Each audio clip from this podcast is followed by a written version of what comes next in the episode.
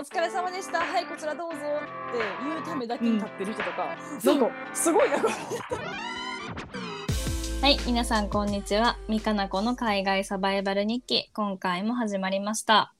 このポッドキャストでは、カナダのトロントでデザイナーとして働くミカと、この秋からイギリスのロンドンで留学予定のかなこが、海外生活やその準備の中で体験したあれこれについて、ゆるく語っていきます。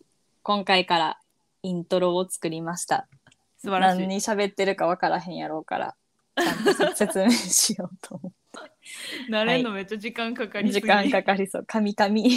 ちょっと髪が頑張ろ 大丈夫いはいい感じはい、う。ではね、えーちょっと今回は前回のちょっとした続きを喋って、また違うこテーマについて喋ろうかなと思うんですけど、はい、前回ね。どこまで喋ったっけ？けちゃんが2週間ドイツとフランスに行ったっていう話で、えー、とドイツからフランスに行く時に、えー空港で一泊しないとダメだった。うん。あの荷物も遅れて電車も遅れたっていう話までして、うん。でまあアルルってめっちゃ素敵なところやん。うんうん、なんかありがとうまとめてくれて。えっと、そうそう。です。あれは すごい。私も初めて今回行って、ゴッホとかがいたので有名な街かな？ゴッホのあの夜のカフェ、テラスうんやったっけ、黄色の、うん。黄色いカフェの、あれも実際にあって、有名な街で、で、えっと、毎年この7月から9月ぐらいまでかな、10月までかな、アルルの国際写真フェスティバルが開催されてて、で、まあ、うんうん。私らはその1週間目、最初の1週目に、えっと、展覧会をしに行こうということで、まあ、ちょっと現地の知り合いのカフェを使って展覧会してたんですけど、まあ、その滞在9日間か、行って、何したかな、まあ、基本メインはあの他の展示を見て回るっていうのがメインやったんですけど、まあ、アルルはとにかくめっちゃあったかい。あったかく南に位置してそうもうなんやろ地中海に海には面してないけどのうん。あの川があってローヌ川？ローヌ川がドーンって流れててまあその、うん周りがアルルであの大体でも2030度超えない日も多かった。た大体多分日本よりマイナス56度。京都よりはマイナス56度ぐらいの感じで。あそうなんや。うん。過ごしやすい。暑いけど、なんか肌は乾燥するみたいな、結構ドライなへ気候やったから、うんうん。汗もあんまりかかへんくって、まあ過ごしやすくって。でも、なんやろ、あと、ご飯とか、うんうん。美味しそう。なんか食べ物とか。南フランスやったら。でもなんか思いのほかあんまり海鮮とかなかったかも。あそうなんや。なんかもっとマルセイユからいっぱい海鮮来てるんかもしれへんけど、あんまり食べるチャンスがなくって。うんうん。なんか、あの、パン、もうめっちゃこれ別にアルルじゃなくてもやけど。最初に出てくるパン？そうそう。あの、いや、何？市場があって、あの、ンうん。毎週水曜日と土曜日に市場が出るんかな、アルルは。えでもーいいね。めっちゃお店ブワー並んで、めっちゃいいやん。でそう、そこでめっちゃ食べ物買って食べてたけど、やっぱりなんか、フランスパンじゃない、あの、何？クロワッサン？うん。めっちゃ大きいやん、あっちのって。うんうん。そうそうそう、マレとかもめっちゃ毎度のことながらフランス行くたんびに美味しいなと思って食べて。なんかバターが違うんかな使ってるなんかな、バターの量が違うらしい。普通にバター多分めちゃめちゃ入れてて、もうはいはいはい健康志向とかあんまりないからさ、とりあえずうまけりゃいいみたいなうんうんうん感じでガンガンバター入れてた。でもやっぱりさ、もう物価が全然違うわけよ。なんかどうやらアルうルんって田舎の方やけどやっぱり観光地としてやってるから、あのフランスに住んでる人からしてもアルルは割と物価高めらしくてどうやら。あそうなんや。うん、だから基本ランチとかも1200300円はかかってくるもんな。まあなそれくらいやっぱするんや、うん、大体10ユーロは払わんとまともなプレートは食べられへんみたいな感じで、お今おユーロやからさらに。140円やからそうそうそうお1400円ぐらいそんなするんや今。140円もするんか、うん。まあでもなんかうん、うん。お酒とかは割と日本と変わらんかちょっと安めぐらいワインとかでも、うんうん。それはね酒飲みとしてはありがたかったけど。ワイン安いよな、わあのワイン安い。美味しいワインがめっちゃ安い。うん。それは行くたんびに思うん。ぐらいかな。だからそんななんかなあ食べまくろうぜみたいなノリにもなれへんくって。なんかまああのほどほどに節約しながら食べましょうね みたいな感じやったからうそんなううん遊びほう遊びほうけてるっていうかご飯はね語れるほどのことは経験してないけど、うん。え写真展はどうやったん？あえっ、とフェスティバル？あそうそうそう。自分たちの？あフェスティバル？そう。面白かった。めっちゃ普通の、まあ、ドキュメントとかやと写真に限ってないからいろんな表現方法があるんやけど、それあのーはドイツで行ったやつ？ドイツで行ったやつ、うん。うん。でもアルルは写真だけ、まあ、あとは映像もちょっとあったかな、にに限っていろんなあの表現があったしうん。あとはまあもうとりあえずアルルの街をもう全部歩くから。ええそうそうそう。なんか普通にその街をめっちゃ知るようになる。ドイツも一緒やったけど。うん。小さい町やからでも小歩けさいるんか？歩ける歩ける全然もう30分歩いたらどこでも行けるぐらいの感じやったかな。うんうんううんんいろいろ展示あった中でなんか一個すごいめちゃくちゃそれこそニッチな展示があって、うんアルルの写真フェスってあのーオフィシャルプログラム。でだいたい20個弱展示、16個かな。展示があってあとはもうみんなギャラリーとかがそれぞれで開催してる展覧会みたいなのがバーってあって。うん。でもそのオフィシャルの展示の一個に、なんか最初私オフィシャルって思ってなかったんやけど、あのーその展示が、あのーレア中美術館っていう、あの、レア中っていう、そのあっちの南仏の、あのー出身の画家がいて、19世紀ぐらいかな。レア中19世紀かな。レレア中っていう、あの私も知らんかったんやけど、まあ、うん。彼の美術館があって、うん。なんかそこが、あの、キリスト美術というか、まあ結構あの、なんていうのかな。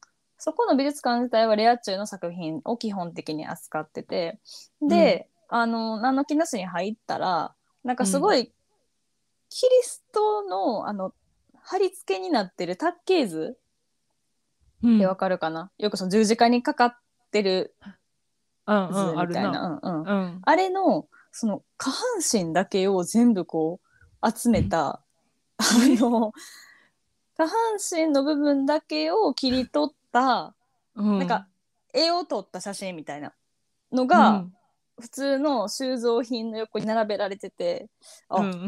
また独特な展示やなと思って。怖い。怖いねんけど。うん、そうやね。その下半身って言っても一応ちゃんと布が、腰布が巻かれてるから、その、あ一応そういうのは大丈夫なんやけど でもそのなんやろ。普通ああいう卓形図ってその全身こうなってるのを見せるのに下半身だけの部分が、うん。わー謎ってなってて、うん。なかなか謎やしまあ私は専門がそういう研究やったからまうん。あ確かに時代ごとの変遷もあるからうん。面白いんやけどまあで最初はそういうあのなんていうのかな。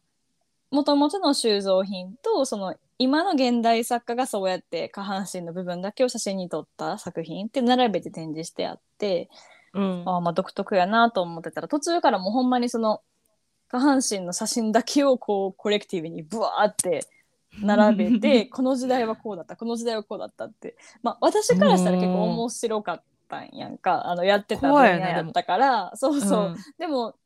これ誰に受けんねやろうって思いながらずっと。なんか監視員のおっちゃんにも結構感心されるレベルで私はずっとこうやって見てて、面白いとか言いながらニヤニヤしながら見てたんやけどなかなかニッチな展示はうん。1個あって、まあ、それが一番インパクトあったかな。展示の中では。しかもうん。入った時がうん。あの停電中やって。あのもともとその美術館の向かいの展示に行こうと思ってたんやけどなんかその時は何言ってるか分からへんかったんやけど、どうやら天今停電してるからここの中には入れませんってその人が言ってたみたいで向かいの美術館なら停電してるけど空いてるから行けるぞって言われたの。を、私はなんかとりあえず「お前あっちあっちがエントランスや」って言われたと思って入ったら、うん。まあそういう展示があってでもしかもいかんせん真っ暗なんやんか中が。う。ん。昼間やったから若干太陽光さしてんねんけどすっごい真っ暗な中にあるキリストのもう血まみれの卓球図を私はずっと見て 呪われるで。そうそうそう。なかなかの一瞬1時間ぐらい街中全部停電したっていうのがあって。なんか停電しても開けてる美術館も開けてどそう。っていうのはちょっとなかなかインパクトがあって、あとはあのうちの展覧会、自分たちが主催してる展覧会で、まあ、2回ぐらいパーティーをやってで、2回目のパーティーがまあ一応ジャパニーズパーティーっていう名前でやってたから、うん。まあ、私らも別に誰に指示されたわけでもなかったんやけどアーティストのこと私は浴衣を着て、まあでも会場で着替えるのもあれやったからもうホテルで着替えてちょっと展覧会散策してた時に、あのまあやっぱりフランスの人とかおおうんみたいな、なるな。でんか結構みんなゆ浴衣っていう言葉はさすがに知らんやろなと思ったんやけど、うん。まあ言われるにしても着物着物って言われるかなと思ったら着物って言う人もいたんやけど、みんな私たちを指さして芸者芸者って言うんやんか。芸者かと思って。うん。あなかなか新しい方向性できたなと思って、まあ、確かに芸者なんか芸者うん。あのー芸者藤山とかなんかそういうさ日本のイメージみたいな言葉は確かにみんな知ってるやろなと思ってたんやけど、はいなんかはい。はいこの人たちの中では着物イコール芸者なんやって思って。確かに。そう。でなんかさ芸者っていう言葉のニュアンスをあっちの人たちは分からへんわけやんか。私たちからしたら、まあ、京都で言うと芸妓さん舞妓さん、まあ、東京だと芸者さんになるんかな、なんか、うん。ああいうやっぱりその芸を披露してお酒の場にいる人たちみたいなイメージがあるからこう、うん。なんか反応しづらいというかあのそう別にその人たちに対して何かそのうん。ネガティブな感情があるわけじゃないけど、こうん。ういやー芸者ではないみたいな。着物着物とか言ってそうそう複雑うんな、うん。あの気持ちになったっていう多まあでもす分ごいね、うん、フランス人からしたらもう着物イコール芸者っていう人間になるんやろな。人間に。やっぱりでもあれはその女性に対してだけそうやって思うのか男性でも着物を着てたら芸者っていうのかななんかめっちゃ気になった。そう。謎やな。それもちょっと新たなうん発うん。見、驚きやったなと思って。確かに。でもなんか海外芸者っていうバーとか日本系の居酒屋で芸者っていう名前のバーとか飲み屋さんみたいなのがあるからあるあるあるある。イコールになったんやと思うね。なんやろな。うん、なるほどな。んかさちょっとそれるけどあのうん。今度そのロンドンに行くって話をイギリス人にしてたらうん。なんかすごいおすすめのお店リストみたいなのをすごい送ってくれて。でなんかあなたが日本食が恋しくなったらうん。ここに行くといいわみたいなリストが結構来てなんかうん。博多とかさ なんか なんかいわゆる日本っぽいワードがバーって並んだお店が送られてきたんやけどこううん。美味しいんかなこれ。みたいなほんまにこれちゃんと日本人が日本私たちが知ってる日本食なんかなってちょっとこう半信半疑になりながらうん。な結構あのーベトナミーズとジャパニーズが一緒になってるレストランとか多いから、あるあるある。中国系のとか中韓国国系のとか。なんかうんって思うやつはいっぱいあるな。そうそうそう。でまあ、今回私たちが開催して会場にしてた場所があの知り合いの、えっと、日仏カップルが経営してるジャパニーズカフェうん。やったから、まあ、そこではあのパーティーでもおにぎりとか振る舞ったり日本酒とか振る舞ってで結構晩ご飯とかもそこのスタッフの人が私たち用に天ぷらとかゆかりご飯とか作ってくれてあんまり日本食には苦労しひんくって、めっちゃいいやん。そう。全然なんか米食べたいとかにはならへんかったけど。いや私、うん。でもカナダにいるけどなんかカナダに来ると逆に日本食めっちゃ食べたくなる。うんやん,、なんかないものやから、まあなそうやな。なんかなかなか手に入らへんから逆に食べたくなって、うん。毎日日本食食べてる。からなんか日本にいい日本のかか韓国食やなニカちゃんは。あそうやなあのそうやな。ビビンバ。みたいなんとか、うん。うん。韓国食はやっぱ簡単やから日本食はだしとかあるやん、韓国はコチュジャン入れときはマジで韓国や キムチとコチュジャンで。いやそうそうそう。ん。うだからあんまり日本でもまあ最近ちょっと白ご飯食べ出すようになったけど、あんまり米とか食べてなかったんやんか、あのなんか夜とかもおかずだけみたいな。で朝はパンでみたいな感じだったんやけど、最近なんかなんでやろなロンドン行くって分かってるからか分からへんけどなんかすごいお米食べたくなる。積極的に食べるようになってる。お米と味噌汁みたいなすごい食べるようになってる なんか逆に日本にいる時の方がイタリアン食べたりするよ、ね。あ分かる分かる。もうないものねだり。絶対本場で食べるのが一番美味しいねんけどな全部。まあ、まあな、そう。でもやっぱな日本人の口に合ったイタリアンはやっぱ日本でまあまあしかない。それはそう。中華料理とかもそうっていうもんな、うん、そうやな。うん。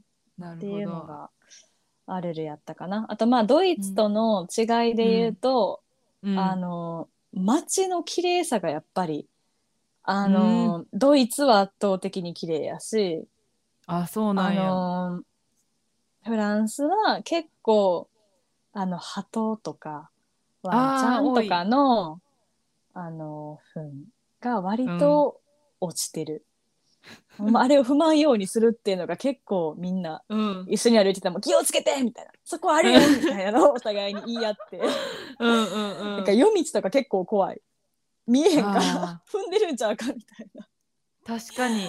そうでもそれで言うと、トロントもめっちゃ道汚いねん。あのーな犬の飼い主が犬の糞を絶対に拾わへんねん。なんでなんやろあれ。分からへん。だから去年とか私買ったばっかりのナイキのエアフォースの白を履いて7回ぐらいもう踏んだから踏む踏みすぎやろ。もういいやほんまに。ちょっと道の真ん中に落ちてるやん。でもさずっと下向いて歩いてるわけにはいかへんから、まあまあそうよ。普通に歩いてたら普通にもうポンポンポンポン落ちてるからさもうなんかあのあれなんかな自然に帰っていくやろうっていう考え方なんかな。そう。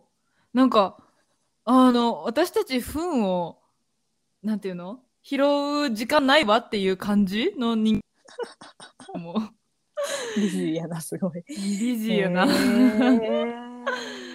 うん、だからそれで言うとやっぱドイツは日本と似てる部分があるんかもしれん。似てるし結構エコ意識とかも結構強いし。うーんうんそうなんや、まあやっぱりねあの考えもんやなって思う。なんかイタリアにしてもやっぱラテンのそういうきらびやかな世界は、うん。あの街汚いし結構。そうそうドイツみたいに 結構シンプル。であんまり装飾がないようなところは、街もやっぱりなんか綺麗に保ってあるし。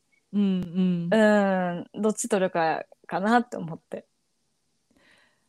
まあなその上でもおすすめしたいのがウィーンなんやけど、うんうん。そうそうやっぱりあれはああのあの国はどっちもある。ウィーンにはウィーンは都市やけど、あの、そうきらびやかさもあるし街も綺麗、うん。えー、めっちゃいいやん。やっぱゲルマンまあ多民族なんやけど、まあ、一応ドイツ語を話すちょっとゲルマン的な多分はい考えもあって、ウィーンはもうこれ普通にあの旅行のおすすめガイドみたいになるけどあのウィーンはめっちゃ治安もいいし、あそうなんや人にはめっちゃおすすめ。えー、行きたはいウィーンでも確かにあのそんなに犯罪とか多いイメージはないわ、うん、全うん然なんか普通にしてても全然安心できる街やった。あそうなんや、うんそうそうそういいなはい、っていうのあがえちょっとこの2週間ぐらいの海外出張記録でした。お帰りなさい。ありがとうございます。帰りはね、すごいスムーズに帰ってきました。うんあのー一応帰りは今72時間前までの、えっと出発の72時間前までに採取した PCR の記録、結果が必要で、あえ？いるんか？そうやないるいる。帰ってくる時は必要で、でしかもなんかそれだけじゃなくって何かのなんかアプリ登録したりとかなんかうん。帰国の時の情報を入力して出てきたうん。QR コードを持っとかないとダメとか、全然知らんくって、はいはい PCR は知ってたから受けたんやけどなんか出発の時のチェックインでうん「ああなた持ってる?」とか言われて「あまだです」って言ったら「もうここで今すぐ登録しなさい」って言われて登録して。私もでもこの間日本帰った時4月。うん。Google フォームみたいなのにああそう記そうそうそう。入させられてで最後なんか QR コード出てきてそれをなやらされたのだからなんかうん。羽田着いてからもすっごい歩かされて、なんかうんうんうん。手続き自体はすごいスムーズやったんやけど、なんかあそうなのまだここ歩くんですか？みたいなのずーっと歩いてまたここでも見せて また歩いてみたいな。成田で私はあの日本帰った時行ってんけどさ、あすっごいいっぱい人働いてない？やいやすごい。かな。あの お疲れ様でした。はいこちらどうぞって言うためだけに立ってる人とか、そう。なんかすごいなこれ 何働いてんのっていうレベルで例えばなんか一つのコンピューターに8人ぐらい なんか群がってて群がってるって言ったら失礼やけどでもなんかこんなに人いるって思っちゃって。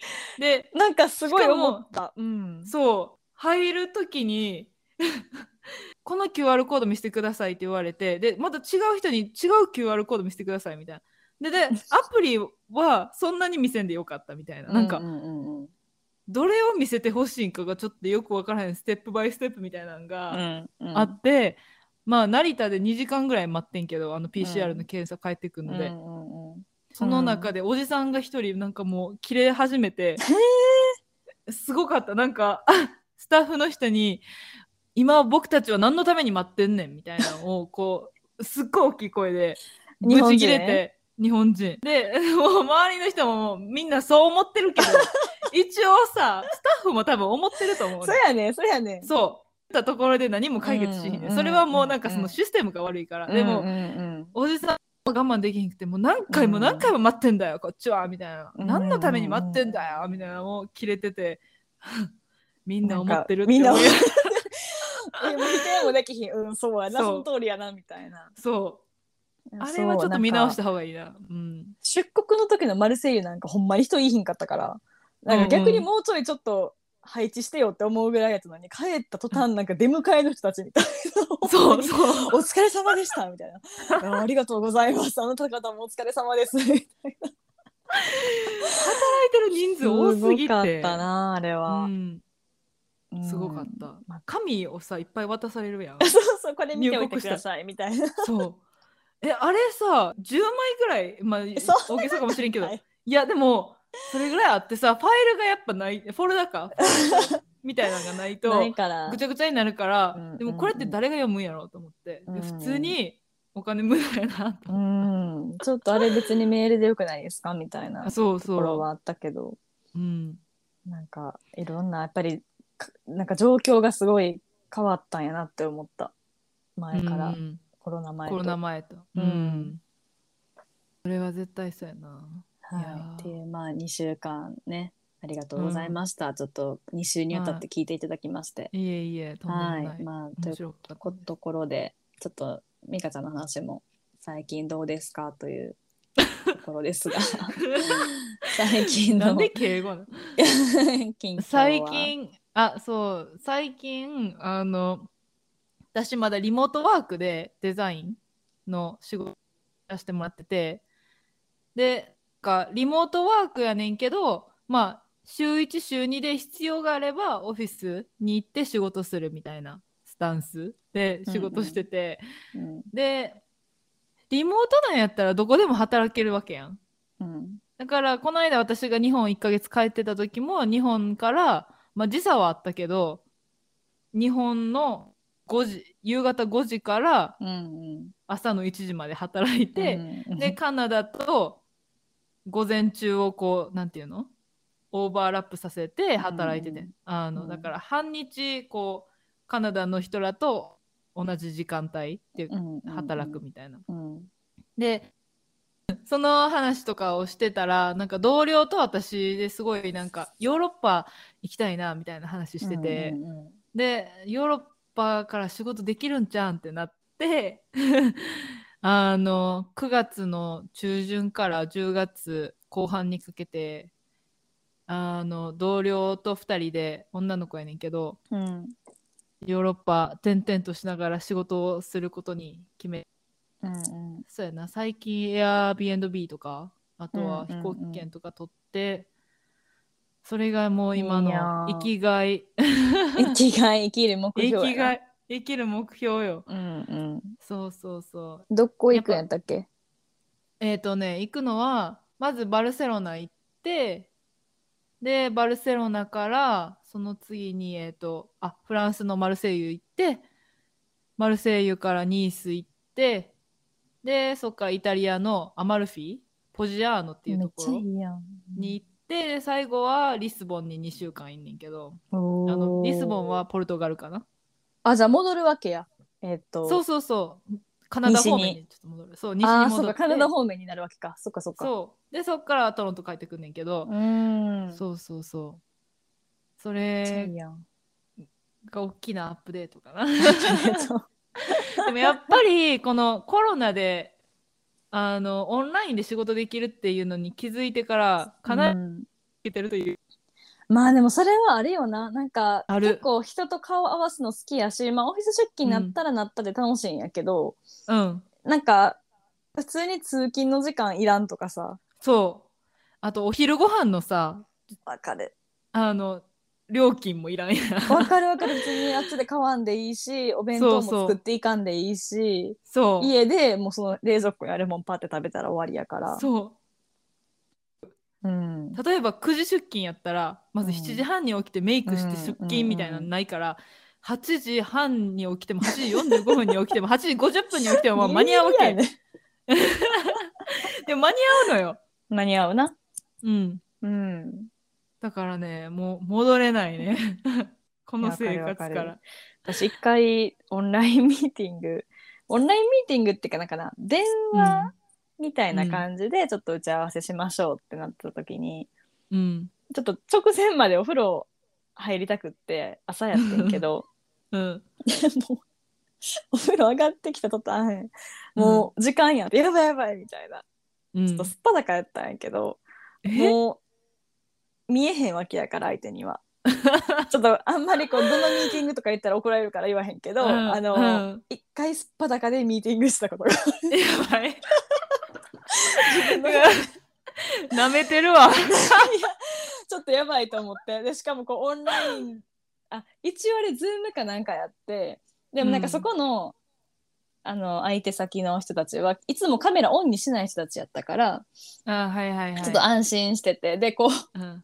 念のためあの Zoom ってさ一応さ join する前になんか、うん。カメラオンにしますかオフにしますかみたいな確認があるやんか、あるある。あれを一応オフにしてでもそれでも怖いから一回こうパソコンのカメラを指で塞いで ジョインしてそっから映ってないことを確認してすごいあの真っ裸で受けてたことはあります。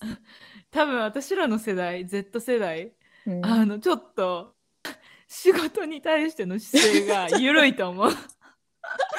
コロナで始まったから。あのまあなんやろ業務というかな。タスクをちゃんとやってたらいいかなそうやってるから。そうそう。一応。やってたらいいのよ。格好は確かにちょっと見せられる格好ではなかったけど。そう、まあ私ちょっと一回もすっぴんでやるからな、うん、そうそうそうでもすっぴんも、うん。あの私も何回かすっぴんでミーティング出たことがあんねんけど家から。うん。なんかその時はみんなすっぴんとか言わへんねんけどなんか、うん。次ちゃんと化粧してミーテンィング出た時には「うん。あ今日はちゃんと化粧してるんだね」とか言われて「もう使わせてください」みたいな。うんうん。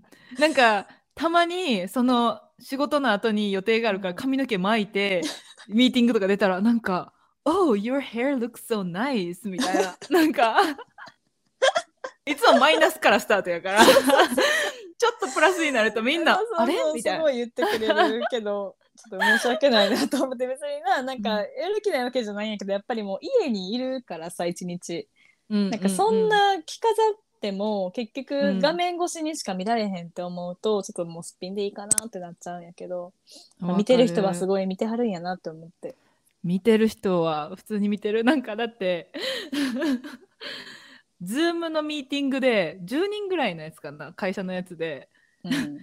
あのみんなカメラオンやってんけど一人のもうあのクリエイティブダイレクターのもうシニアみたいな、うんうんうん。結構長いこと勤めてる人がもううん天に召された顔してはってん。ずっと。